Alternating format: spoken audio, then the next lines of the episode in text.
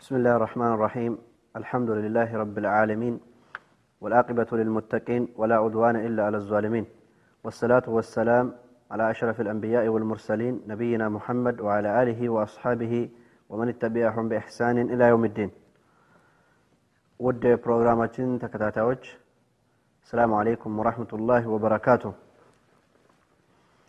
الله فقادك هنا زاري የምናየው ትምህርት ስለ ሰላት ሸርጦች ይሆናል።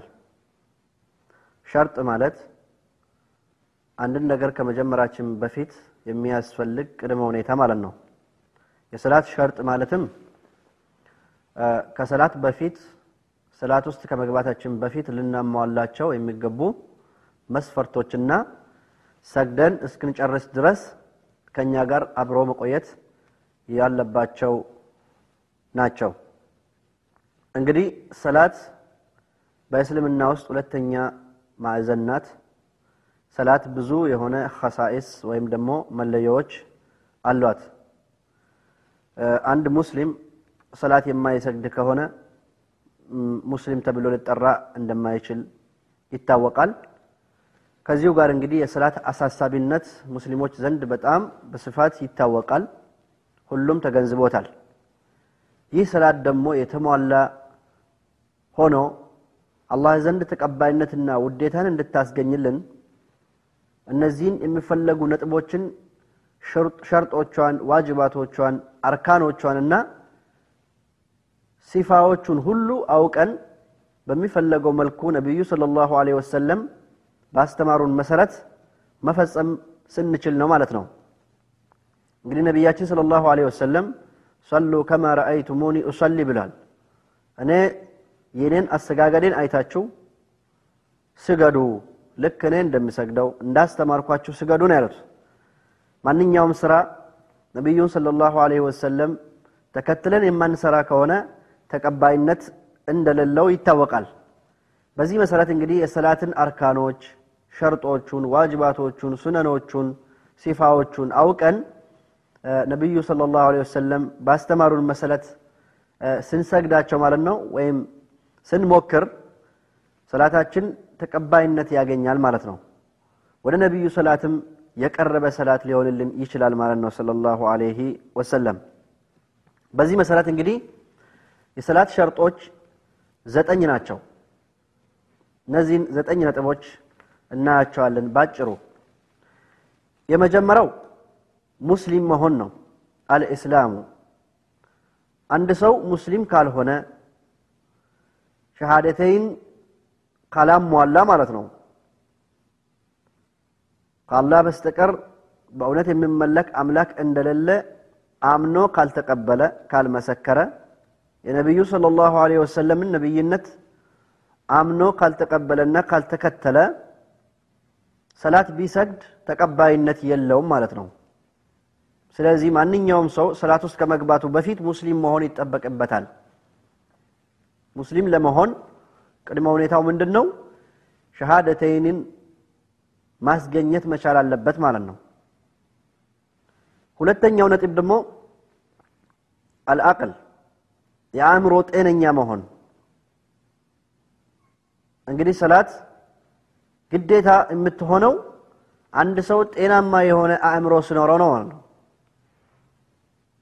አእምሮ ጤነኛ ከሆነ ሰላት ግዴታ ይሆንበታል። አላህ ስብሓንሁ ወተዓላ ግዴታ ለማድረግ የአእምሮ ጤንነትን መስፈርት አድርጓል ማለት ነው። ለዚህ ነው ነቢዩ صለ ላሁ ወሰለም ሶስት ሰዎች እንደማይጠየቁ በሀዲሳቸው የተናገሩት። ከእነሱም አንዱ ምንድን ነው የታመመ ሰው የአእምሮ መታወክ የደረሰበት ሰው ተጠያቂ አይደለም ማለት ነው። በሚያጠፋው ጥፋት ሁሉም ተጠያቂ አይደለም በእስልምና ውስጥ መላው ሰዎች ላይ ማለት ነው ግዴታ የሚሆነውም ነገሮች የአእምሮ ጤነኛ ወይም ደግሞ አእምሯቸው የታወቁ ሰዎችን አቅለኛ ያልሆኑ ሰዎችን አይመለከትም። ግዴታ አላህ ስብሓን ተዓላ አላደረገባቸውም ማለት ነው።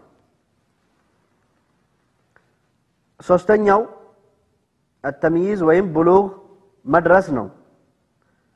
ለአካል መጠን ወይም ደግሞ እድሜው የአንድ ሰው እድሜ ማለት ነው ሰላት ግዴታ እንደሆንበት የደረሰ መሆን አለበት። አላህ ስብሓነሁ ወተዓላ ይህንንም ሸርጥ አድርጓል ማለት ነው። ህፃናቶች ላይ እድሜያቸው ያልደረሰ ሰዎች ላይ አላህ ስብሓነሁ ወተዓላ ሰላትን ግዴታ አላደረገም።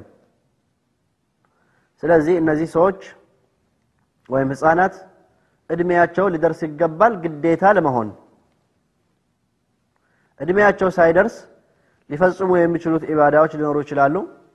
ሰላትንም ማስተማር ይቻላል። በሰባት ዓመታቸው ጀምሩ፣ በአስር ዓመትም ከቅጣት ጋር እያስተማራችሁ መሄድ አለባችሁ የሚል የነቢዩ ስ ሰለም ሐዲስ አለ።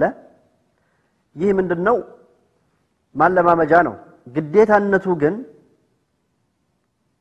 ግዴታነቱ ግን እድሜው መድረስ ይኖርበታል ማለት ነው። ግዴታ ለመሆን ባሊግ መሆን አለበት። ይሄ ሸርጥ ሆኗል። ለምሳሌ ኡምራ ወይም ሀጅ ህፃናቶች ማድረግ ይችላሉ። ወላጆች አብረው ሊያደርጉ ይችላሉ። ተቀባይነት እንደሚኖረው ነቢዩ ስ ሰለም ሀዲሳቸው ላይ ተናግረዋል። ነገር ግን አንድ ሰው እድሜው ደርሶ ደግሞ ግዴታ ሲሆንበት ያን ሀጅ ወይም ኡምራ ይወጣዋል ማለት ነው። መልሶ ግዴታውን ካልፈጸመ አይወርድለትም፣ ግዴታውን አያስቀርለትም።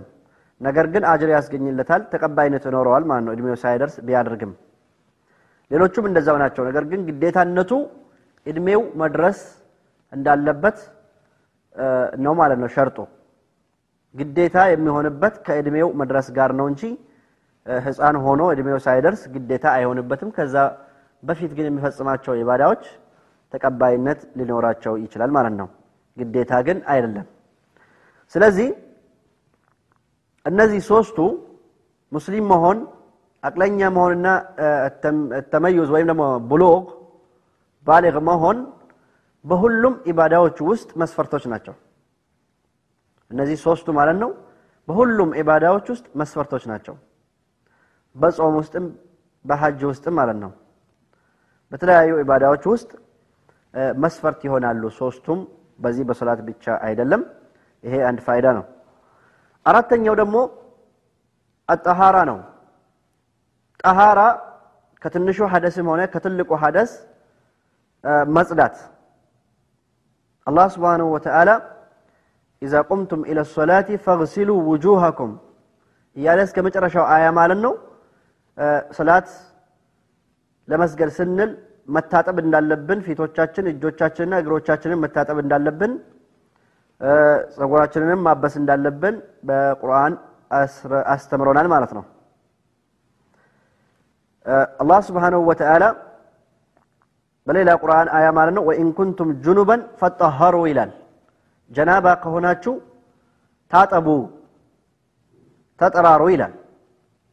ስለዚህ ምንድን ነው ጠሃራ ሸርጥ ነው። ነቢዩም ሰለላሁ ዐለይሂ ወሰለም በሐዲሳቸው ማለት ነው ያለ ጠሃራ የሰገደ ወይም ያለ ውዱ የሰገደ ሰው ሰላት የለውም ብለዋል። ስለዚህ ጠሃራ ከትንሹም ሆነ ከትልቁ ሀደስ መጽዳት ሸርጥ ነው ማለት ነው። ለሰላት ሸርጥ ነው ማለት ነው። ይህ ጠሃራ ውዱ ፈተን ከሆነ ውዱ ማድረግንም ያካትታል። ትልቁ ሀደስ ወይም ጀናባ፣ ሴቶች ደግሞ ሀይድ ወይም ንፋስ ካለባቸው ከዚህም መታጠብ አለባቸው ማለት ነው። እነዚህን የሚያካትት ይሆናል።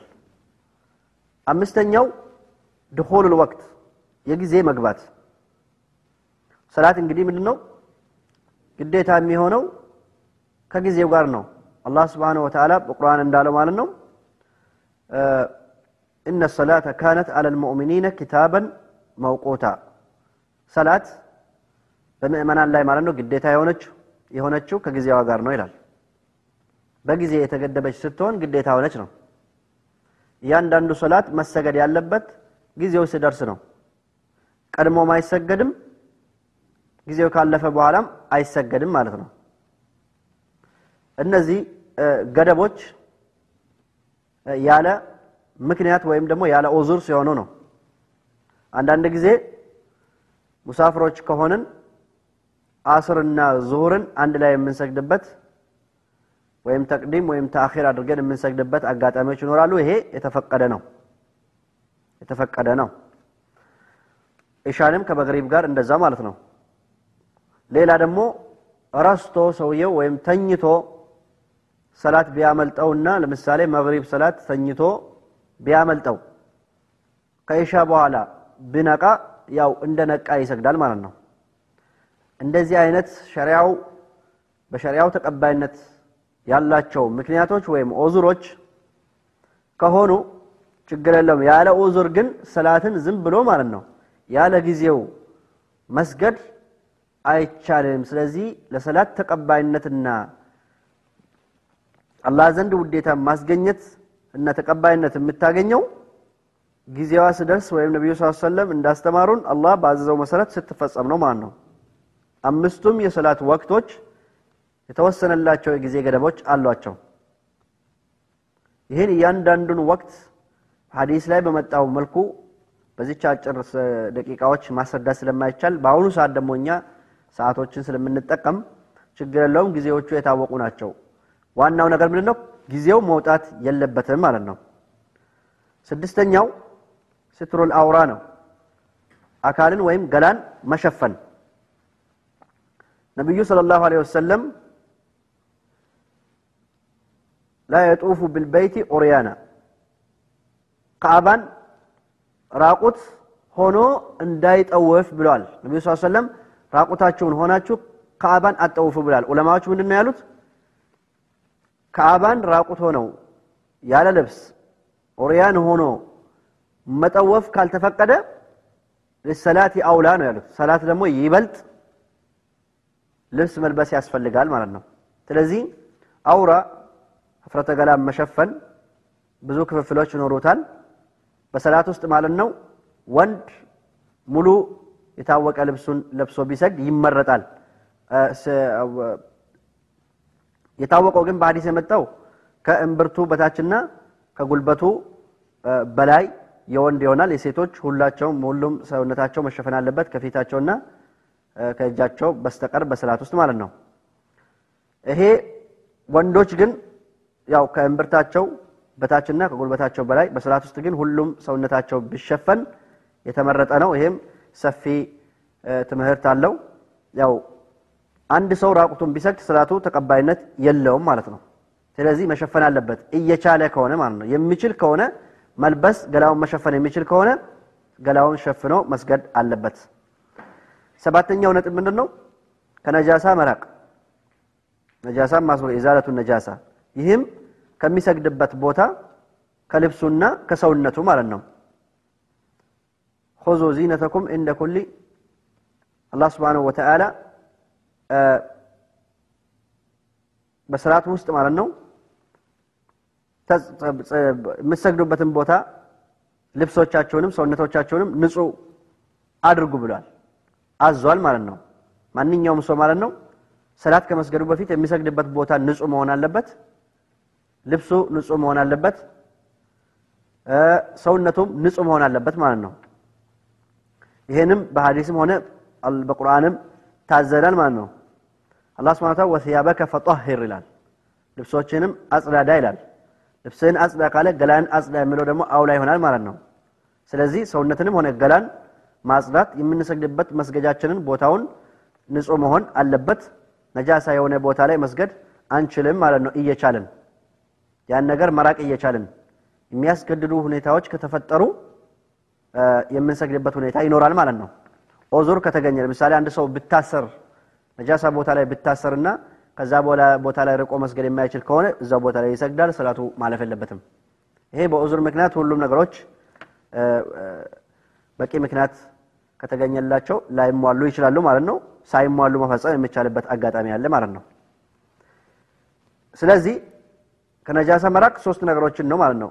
ገላችንን ወይም ሰውነታችንን፣ ልብሳችንንና የምንሰግድበትን ቦታ ማለት ነው።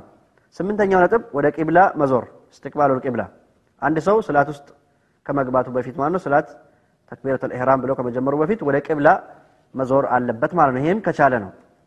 የማይችልበት አጋጣሚ ከመጣ ወደ ቂብላ ሳይዞር የሚሰግድበት ሁኔታም ሊኖር ይችላል ማለት ነው፣ በቂ ምክንያት ከተገኘለት። ዘጠነኛው ንያ ነው። ንያም በማንኛውም ኢባዳ ወይም ስራ ውስጥ መስፈርት ናት።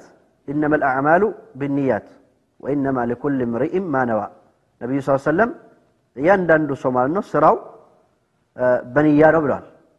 አንድ ሰው አስቦ ለሰራው ስራ ነው ለነየተው ነው ነይቶ በሰራው ስራ ነው አጅሩን በዛው ልክ ነው የሚያገኘው ማለት ነው። ስለዚህ አንድ ሰው ሰላት ውስጥ ሲቆም ማለት ነው የሚሰግደው ሰላት ምን እንደሆነ መነየት አለበት። ንያ ደግሞ የምነየተው ማለት ነው በልብ ነው። ይሄ ያለ አንዳች ኺላፍ ምንድን በልብ ነው የምነየተው አንድ ሰው ሰላትን ሲሰግድ የሚሰግደው ሰላት ዙሁር ነው አራት ረካዓ ነው። ከኢማም ጋር ነው የሚሰግደው ከጀማዓ ጋር ነው የሚሰግደው ብሎ በንግግር በምላሱ መናገር የለበትም። በቀልቡ ነው መነየት ያለበትና መስገድ ያለበት ማለት ነው። ስለዚህ ሰላቱ ምን እንደሆነ መነየት አለበት። ለአላህ ብሎ እንደሚሰግድም መነየት አለበት። ንያ ካልተሟላ ሰላትም ተቀባይነት አይኖራትም ማለት ነው። ስለዚህ እነዚህ ዘጠኝ መስፈርቶች ሰላትን ሰግደን እስክንጨርስ ድረስ ከኛ ጋር አብሮ የሚቆዩ መሆን አለባቸው። አላህ ሁላችንንም ነቢዩ ስ ሰለም ባስተማሩት መሰረት ሰላትን የሚሰግዱና አላህ ዘንድ ተቀባይነትና ውዴታን የምታስገኝልን አላህ ያደርግልን ሰላታችንን። ወሰላሙ አለይኩም ወራህመቱላሂ ወበረካቱሁ